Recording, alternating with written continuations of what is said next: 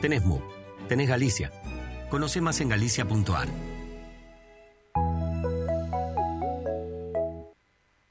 Radio 10. Radio 10. Compañía donde quiera que estés. Radio 10. La 10.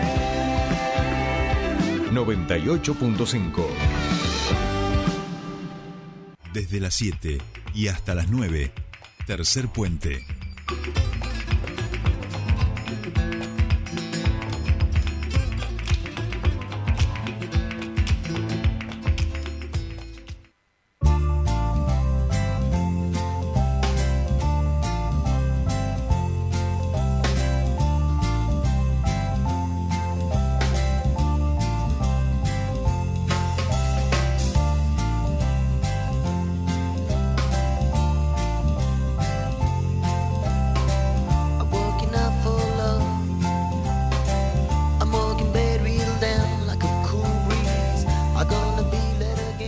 Bien, ya estamos aquí, 7.34 minutos de la mañana y como habíamos anunciado al comienzo del programa, esperen que les voy a regular aquí eh, los oídos, vamos a decir, las orejas. A, a vos ya está. Bien, es que no sé cuál de todos, eh, fíjate acá Andrés, que hay uno que es el que te pertenece a vos.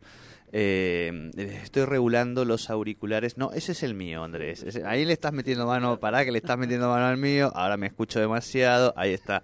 Y capaz que también, ahí está. Perfecto. Ahora sí, pueden escuchar y hablar y ustedes los van a escuchar perfectamente porque como habíamos anunciado al comienzo del programa, recibimos visita última semana previa a las elecciones paso y ustedes están conociendo a todos los candidatos y candidatas, escuchándolos, muchos ya los conocen, por supuesto, y hoy tenemos este la suerte de saludarlos a Angélica Lagunas y a Andrés Blanco, ambos son eh, entiendo que los dos son candidatos a diputados nacionales, Parla Sur no vino No, yo sería precandidato al Parla Sur, Ah, Angélica perfecto, precandidata a va. diputada nacional. Ahí va, ahí va. Quien han, han escuchado es Andrés Blanco y Buen. Angélica, buenos días, ¿cómo días. estamos? Buenos días a vos y buenos días a toda la Te- audiencia. te- vamos a acomodarle esa, exacto, Ahí, esa es, perfecto. exacto, es uni, viste cómo es, Muy bien. así que ahí estamos. Bueno, eh, Parla Sur, efectivamente, y eh, Congreso de la Nación.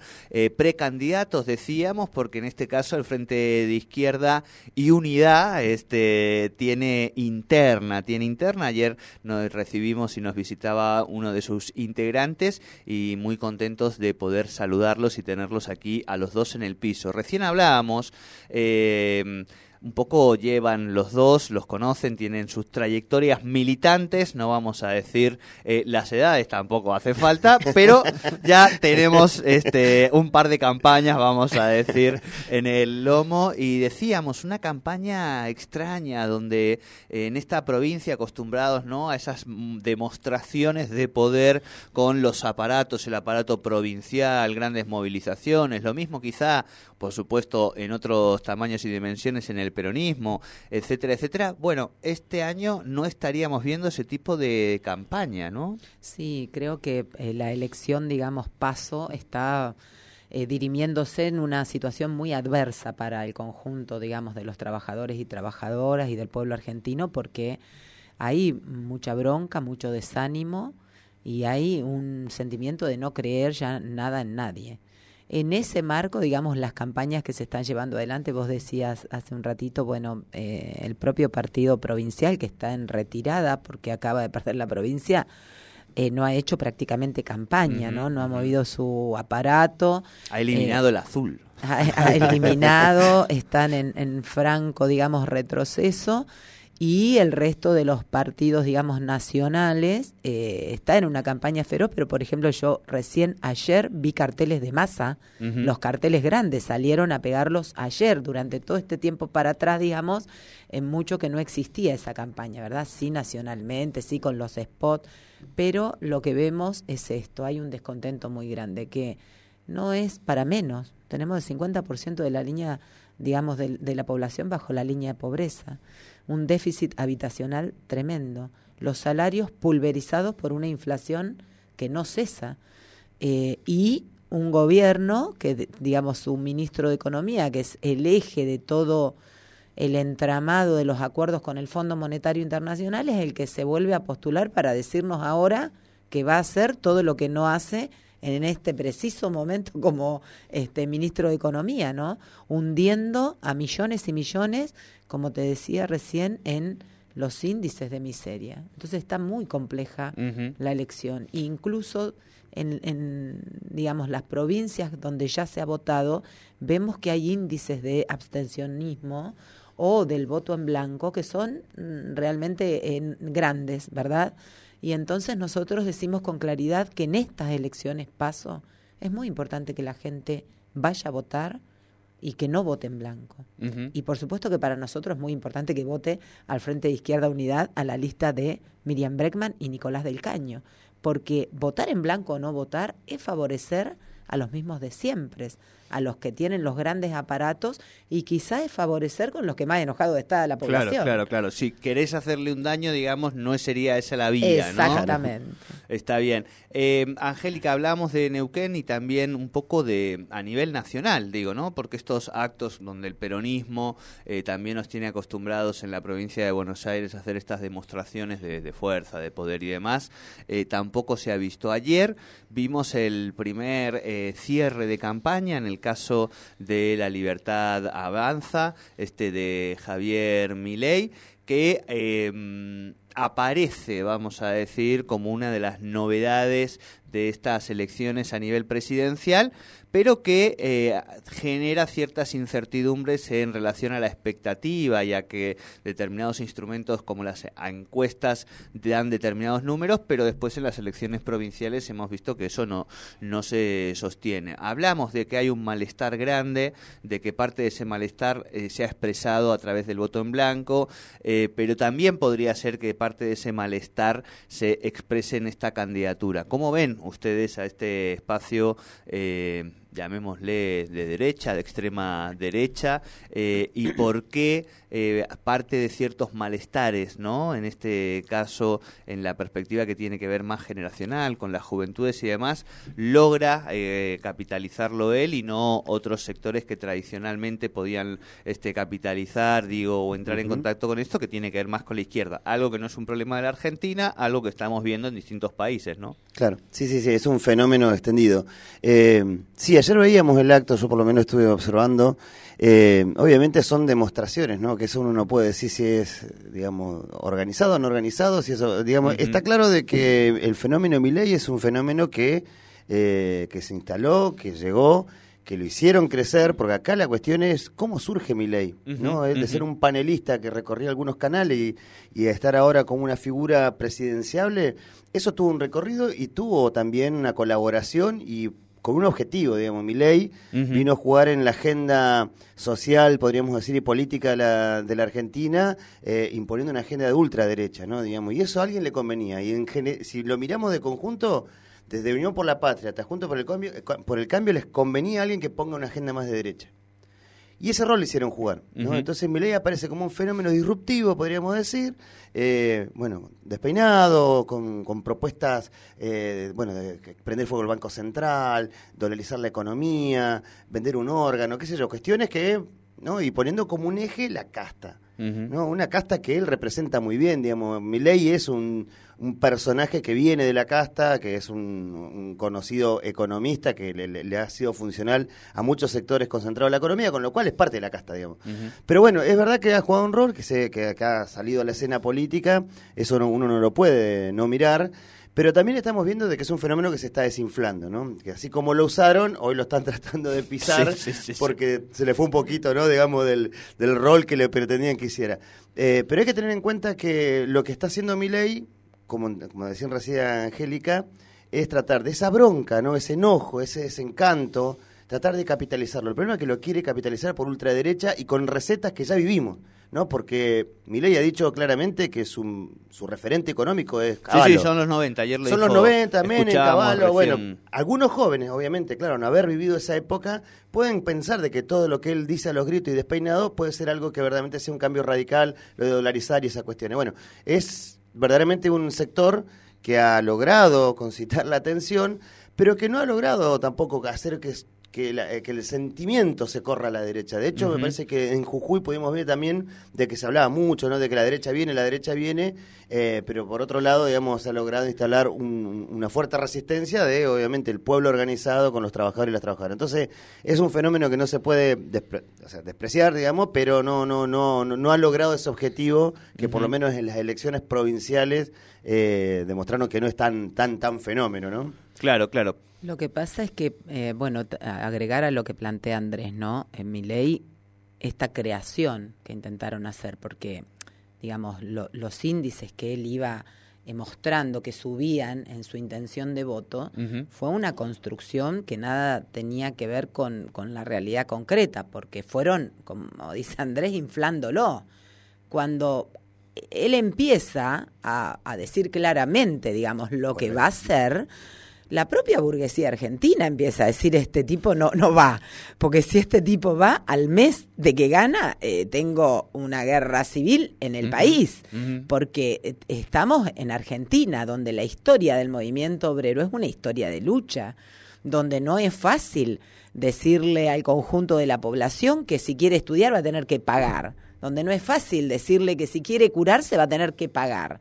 Eh, acá, digamos, hemos defendido con uñas y dientes la escuela pública, Sí, sí, hemos sí. defendido con uñas y dientes el hospital público y vamos a defender las condiciones que- con las que él quiere terminar. Porque cuando él habla de terminar con el Estado este, o con la corruptela estatal, lo que habla es de terminar verdaderamente con la escuela pública. Se terminó de ir a la escuela y que el. Estado la banque. Bueno, y cuando él habla de que este, hay que terminar con las, digamos, las libertades democráticas que nos permiten luchar, habla de terminar con los sindicatos. Entonces, lo que eh, mi ley llegó, digamos, hasta dónde llegó es hasta donde lo subieron. Y luego empezaron a bajarlo porque empezaron a darse cuenta también que incluso alguno que lo miraba con simpatía, cuando lo empezó a escuchar con detenimiento, dijo, este es un loco peligroso, ¿no? Muy peligroso. Y verdaderamente creo que estamos, digamos, en ese camino. En la provincia del Neuquén, digamos, el sector de mi ley ya está hecho percha. ¿no? Como se pelearon en todos los lugares, porque de, la casta de que habla, de que acomodan las familias, de que se pelean por los cargos, pasó exactamente en el partido de él. Entonces, eh, nosotros sostenemos que si eh, hay alguna posibilidad del crecimiento de mi ley, tiene que ver con dos cosas, con la que te acabo de explicar y la otra con el gobierno que tenemos.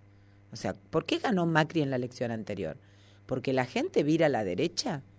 No, porque hay un voto castigo de quienes vienen gobernando que nos dijeron que nos, iba, eh, nos íbamos a comer asado y nos dieron polenta, que nos iban a llenar los bolsillos y nos vaciaron las heladeras. Entonces, como la gente está harta y asqueada de todo esto, termina votando a una variante de derecha que tampoco es que se solidifica y se mantiene. A los cuatro años perdió de nuevo, digamos. Sí, eh, acordémonos de, de Narváez, ¿no? En la provincia de Buenos Aires en 2009, que le ganó una lista, digo, que encabezaba Néstor Kirchner, Daniel Scioli, el propio Sergio Massa, Nacha Guevara también estaba en la lista, le ganó y dos, tre- dos años y cuatro años después no existía más, ¿no? Ese Exacto. fenómeno artificial. Eh, me recuerda por momentos, mientras los escuchaba hablar, hay algo eh, de parentesco en términos de fenómeno, en, en términos de cómo crea, llega a la pantalla masiva y después eh, no saben muy bien qué hacer sus propios creadores, incluso con Pablo Iglesias de- en Podemos, digamos, ¿no? Con la crisis 2008, donde empiezan a darle un lugar, porque claramente había una sociedad que demandaba otro tipo de discursos en la escena pública y demás, y en un momento crecieron tanto que ya no sabían, digamos, esos mismos que lo habían impulsado, eh, qué hacer, ¿no? En este caso quizá tiene que ver un poco por lo que uno ve eh, con una creación también como para generarle cierta este, molestia al gobierno de Macri por parte de empresarios a los que también el gobierno de Macri terminó llevando en cana, digamos, no más que por más que fuera uno de ellos este, agua. le- les- le- hizo tan mal las cosas, aunque bueno, en, en esos sectores uno no sabe tampoco hasta dónde se fía, qué tanto se puede fiar de uno del otro, ¿no? Pero sí hay algo de esas creaciones que después no saben, digamos, digamos, eh, cómo encajarla o cómo eh, cumpla la funcionalidad esperada, ¿no? Y en ese sentido, preguntarles también eh, qué les parece la candidatura de Grabois, este, alguien que viene del campo de las organizaciones, que ha tenido siempre eh, para con los sectores de, de izquierda, por ahí él desde una mirada más de izquierda nacional, pero sí alguien que tiene en su esquema, digamos, eh, de valores, algunos que comparte con, con, con la izquierda y que tiene también una tradición militante. ¿Cómo ven esa candidatura dentro de Unión por la Patria? Sí, nosotros hemos planteado, digamos, que esa candidatura tiene un claro objetivo, ¿no? Que es ver cómo, mm, digamos, encaminan el voto bronca que hay en el propio, digamos, un- Unión por la Patria con la candidatura de Massa y de Rossi, ¿verdad? Hay un sector que, que, que, que esas candidaturas no les van, hay un sector que claramente dice, nos dijeron que iban a romper con el fondo, que lo primero no era pagar la deuda, sino que era este, resolver los problemas de del pueblo argentino, y resulta ser que nada de eso ocurrió. Entonces, esa gente que no quiere votar a Massa y a Rossi, necesitaba un puente para, para, para no llegar a la izquierda, digamos, porque había un voto, incluso dicho por mismos peronistas, ¿no? Este, y Grabois cumple esa función. Y Grabois no tiene, tiene de distinto, digamos, a los actuales que eh, formó otra lista y que dice este, que tiene otros principios, pero la realidad es que comparten las listas de senadores y de diputados con, este, con Massa y que ha dicho claramente que lo va a votar, aunque hacía dos meses atrás este, hizo todo un, Sí, sí, si pierde acompaña. eh. Claro. Totalmente. Entonces, eh, eh, Grabois tiene esa función, evitar que haya un voto eh, del propio, digamos, interior del. PJ que se vaya para la izquierda. Y aún así, con toda esta puesta en escena, entendemos que no lo va a evitar de conjunto, porque hay un desencanto muy grande. Hay un desencanto de los propios peronistas que dicen este no es el gobierno que yo quería, estas no son las medidas que necesitamos y que viene cuestionando fuertemente. Entonces, eh, incluso trabajadores que se dicen peronistas de, de- de décadas y que, eh, si bien no son militantes y demás, siempre ponían el voto allí porque eran, digamos, el peronismo. Y hoy se están cuestionando eso. Y no ven tampoco, digamos, a Graboy como una cuestión seria, con alguna posibilidad de algo como para que le haga mella este, al, al- Claro, a- claro, al otro claro. candidato, ¿no? Estamos dialogando con Angélica Lagunas, precandidata a diputada nacional, y con Andrés Blanco, precandidato a diputado por el Parla Sur. Eh, ¿Tiene letra, nombre, eh, la lista de ustedes? ¿Cómo se diferencia la Unir otra? y fortalecer la izquierda. Unir y fortalecer Lista la 136A, izquierda. unir y fortalecer la Ahí izquierda. va, ahí va, ahí va. 136A, unir y fortalecer la izquierda. Eh, estamos dialogando con ellos, eh, faltan poquitos días para estas elecciones. Eh, ¿Cómo han sido estas recorridas? En el caso de ambos, tienen una mm, eh, viven más en la confluencia, han estado también en localidades del resto de la provincia recorriendo y demás. Sí, sí, sí, sí, hicimos una campaña militante a pulmón con mucho esfuerzo, recorriendo la provincia, estuvimos en distintas localidades. Obviamente, para nosotros del Frente Izquierda, eh, el momento de las elecciones es ni más ni menos que ir a ratificar el compromiso de hacer lo que estamos haciendo. Digamos. Entonces, salir a la calle es volver a encontrarnos con muchos compañeros, compañeros, con vecinos y vecinas, con jóvenes también que nos manifiestan esto primero que estábamos charlando al principio, ¿no? que hay un desencanto, un enojo, bronca. Eh, y sí, con mucho esfuerzo, ¿no? Hemos estado recorriendo Añelo, Rincón de los Sauces, la zona sur con Junín, Villa Langostura, San Martín, bueno, eh, la zona norte en Chosmalala, Luminé, Andacollo. Estuvimos en Villa Nahueve también, que es una situación eh, muy representativa de esto que venimos también denunciando desde el Frente Izquierda, de lo que tiene que ver con, con el extractivismo, ¿no? Como uno de los consensos que hay entre todas las fuerzas políticas, incluido el malmenorista de Graboy, digo, porque Sí, sí. en esa pregunta yo me, eh, me quedé pensando. Eh, ¿Quién representa, cuál es la expresión del malmenorismo que incluso es responsable de habernos traído hasta acá? Ese tipo de expresiones políticas, ¿no? Que te dicen discursos disruptivos, discursos de que, bueno, de que están, en- incluso él se atrevió a decir de que era una antipatria masa y hoy va como una colectora de masa. Digamos, esto hay que decirlo así.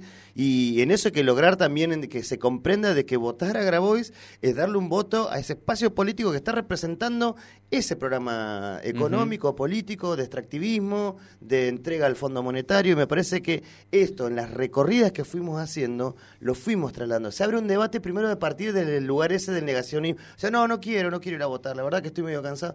Cuando se abre la discusión, el intercambio, empezás a analizar las variantes, la verdad que también se empieza a generar esto de que participar es lo fundamental, digamos, para no regalarle el, el voto a esos poderosos de siempre, para no ceder ese espacio también de quienes somos luchadores y luchadores que después terminan votando a sus propios verdugos.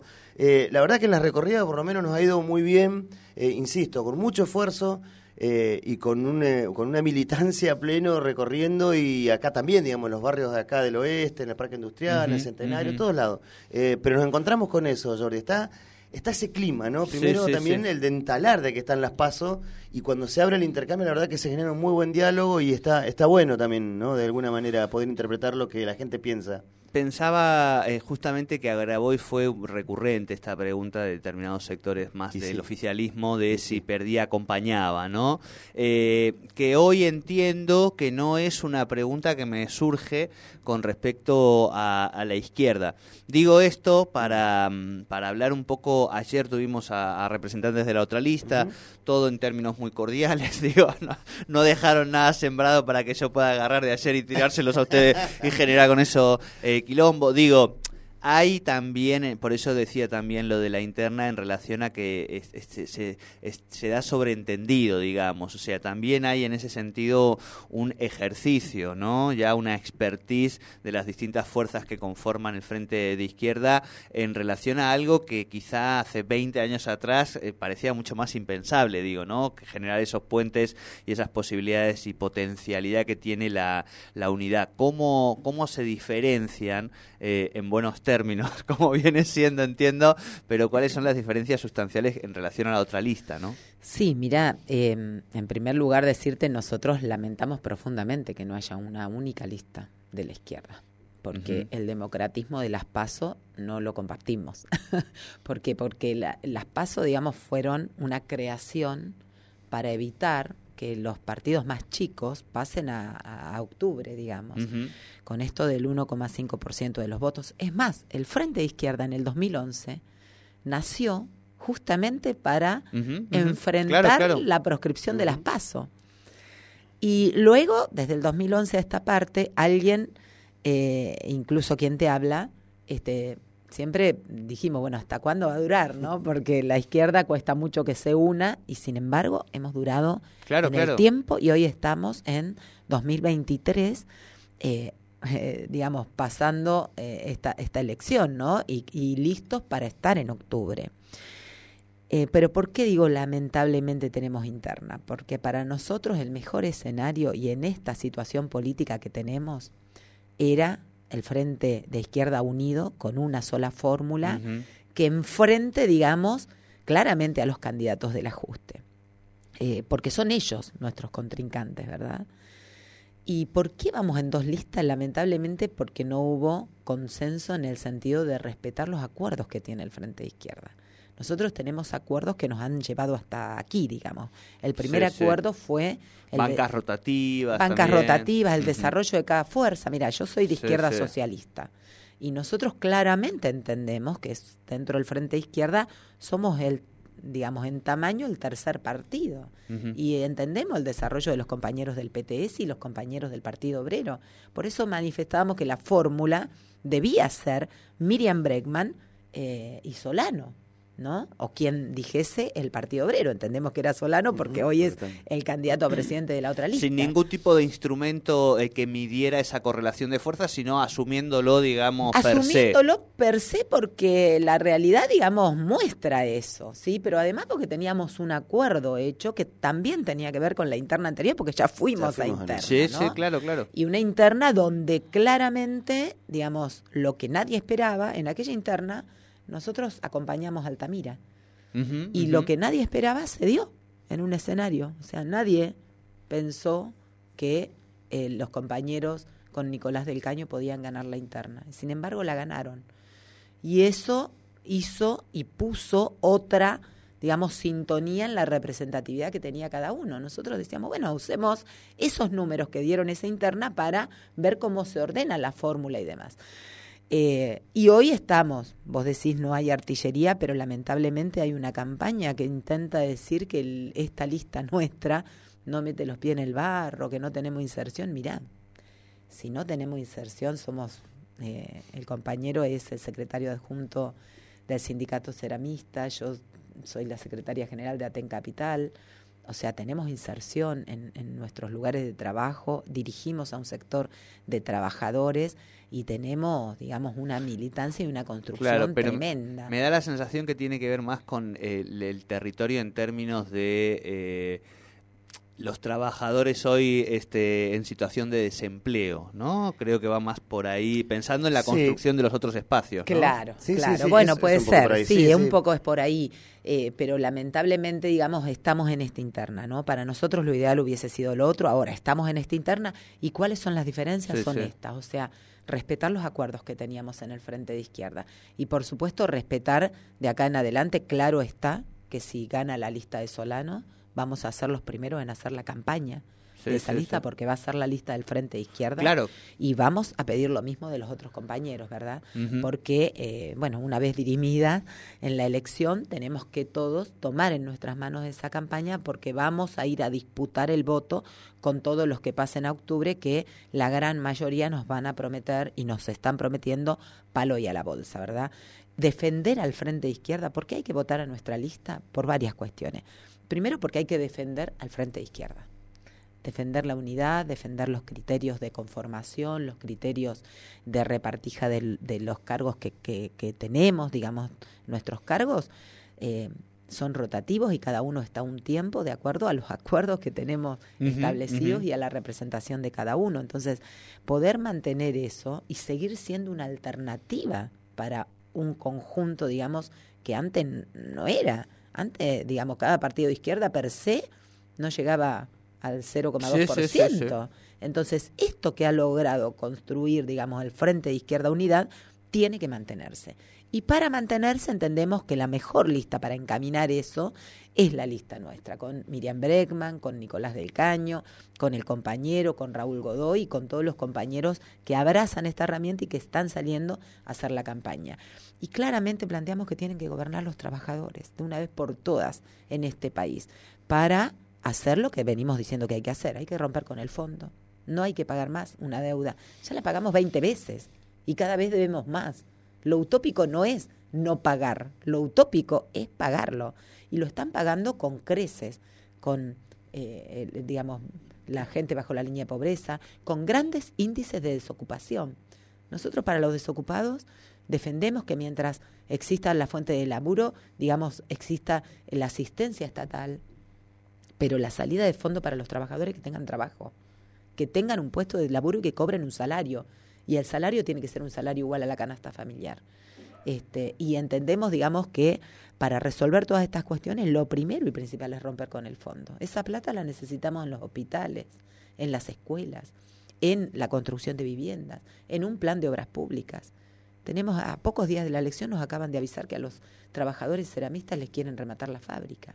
Entonces, eh, bueno, ante esa situación estamos.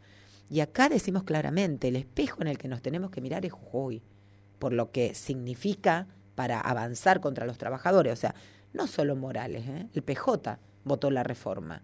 Eh, y votó la reforma con represión y, y con la represión que promete la propia reforma de la Constitución. Entonces, eso fue una clara muestra de cómo van a actuar quienes hoy nos están diciendo que quieren, digamos, gobernar Sí. el país.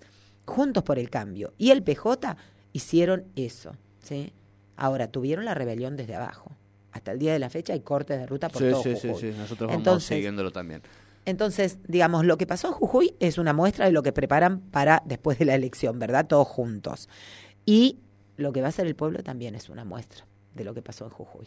Bien, estamos escuchando a Angélica Laguna eh, y Andrés Blanco. Eh, el domingo, eh, tienen búnker todos juntos, las dos listas, eh, lo ve, las van siguiendo las elecciones separados y se juntan después. ¿Cómo es ese momento? Generalmente, digo, esto se da de forma distendida. Sí, calculo no vamos a estar en el mismo lugar, pero... eh, No, no, es lo- que se ha, se ha armado, por ejemplo, en Buenos Aires fue todo un debate y una discusión, ¿no? Sí, ahí juntos Sí, por el cambio va. claro. Pero son puestas en escena, la verdad que eso Sí. no define si después salen juntos o no. Ya sabemos, ese tipo de políticos, digamos, Sí, de sí. la casta, esos son políticos de casta, tienen sus roscas. Nosotros tenemos, claro, tenemos nuestras diferencias, vamos a competir ahora en la interna, como decía Angélica, y después nuestro norte es octubre, poniendo, digamos, la voz de la clase trabajadora por delante, buscando justamente esto, ¿no? Digamos, salir de esta situación no va a ser de otra manera que no, si no es dando un paso adelante, justamente los trabajadores, las trabajadoras, las mujeres, la juventud, todo eso que nosotros decimos y señalamos, incluso son parte de nuestras listas, digamos. Sí, Entonces sí, eso sí, también es representativo, ¿no? Eh, la verdad que mm, veremos el domingo, esperaremos, haremos todos nuestros, esto, eh, nuestros seguimientos, además porque tenemos que fiscalizar. Claro. Digo, esto no es un dato menor, pero tenemos que ir a cuidar el voto porque verdaderamente tenemos que lograr que el Frente de Izquierda de conjunto Pero sea una ah, expresión. logran eh, todo lo que tiene que ver con la estructura de fiscales y demás aquí en la provincia. Sí, ¿no? sí, sí, sí, Sí. sí, sí, sí, sí, sí, pero igual digo eso de estar No, no, hay que- porque- hay que construirlo, no es que está y- dado. Y, sostenerlo, consolidarlo, Claro, porque claro, es la verdad que la necesidad también de defender el voto del Frente Izquierda, pero bueno, vamos a ver el domingo cómo se da el escenario. Y es una elección distinta porque, Claro. digamos, la anterior fue eh, con boleta electrónica, que no Sí, hacía falta, sí, sí, digamos, sí. que el fiscal esté ahí, que revise el cuarto oscuro. Esta vez nuestros fiscales tienen una tarea muy importante, que es cuidar que la boleta esté, que nadie nos la saque, que nadie la tire, este, que nadie se la robe, que esté ahí para que el que llegue y quiera votarnos nos encuentre. Nuestra boleta es una boleta larga que tiene en primer lugar a Miriam Bregman, a Nicolás del Caño, luego está la foto de- del compañero de, de aquí de Neuquén, referente, digamos, de, de la lucha del Sanón, el compañero Raúl Godoy, luego la fotito de quien habla y luego la foto del compañero. O sea, es una boleta larga que concentra caritas que tienen que ver con la representación de luchas muy importantes que se han dado, ¿no? Miriam Bregman representa la lucha por los derechos humanos. Sí, sí, y hemos por- hablado con ella. Y por las mujeres, hay un- una lista inmensa de mujeres que representan, digamos, la pelea del feminismo, de la mesa este, por el derecho al aborto legal, seguro y gratuito, de feministas, este, actrices que están llamando a votar a Miriam Bregman por su rol que ha jugado en cada lugar donde ha estado, ¿no? Entonces eso no nos parece menor, digamos. Cada figura ha ido construyendo lo suyo en esta militancia. Bien, eh, Andrés, Angélica, este, Angélica Andrés, eh, muchas gracias por venir aquí al, al piso de la radio. eh, éxitos, vamos a decirle lo mismo que a, a- a la- a quienes estuvieron en el día de ayer, así no se me enoja después. No. Este, eh, viste cómo es, uno tiene que estar ahí construyendo sus, sus equilibrios también, es así, es así. No, agradecerles de verdad este ratito, la charla, por supuesto, y todos los éxitos para este domingo. No, por favor, muchas gracias a ustedes, como siempre, es un espacio que siempre lo hemos tenido abierto para difundir nuestras ideas, así que muchísimas gracias. ¿eh? No, Gracias por el espacio. Bien, Patito, eh, 8 y 5 minutos, ¿te parece que hacemos una pausita? Te debo un poquito de platita, así que nada, facture nomás y nosotros enseguida volvemos aquí al piso de la radio, nos queda todavía una horita por delante.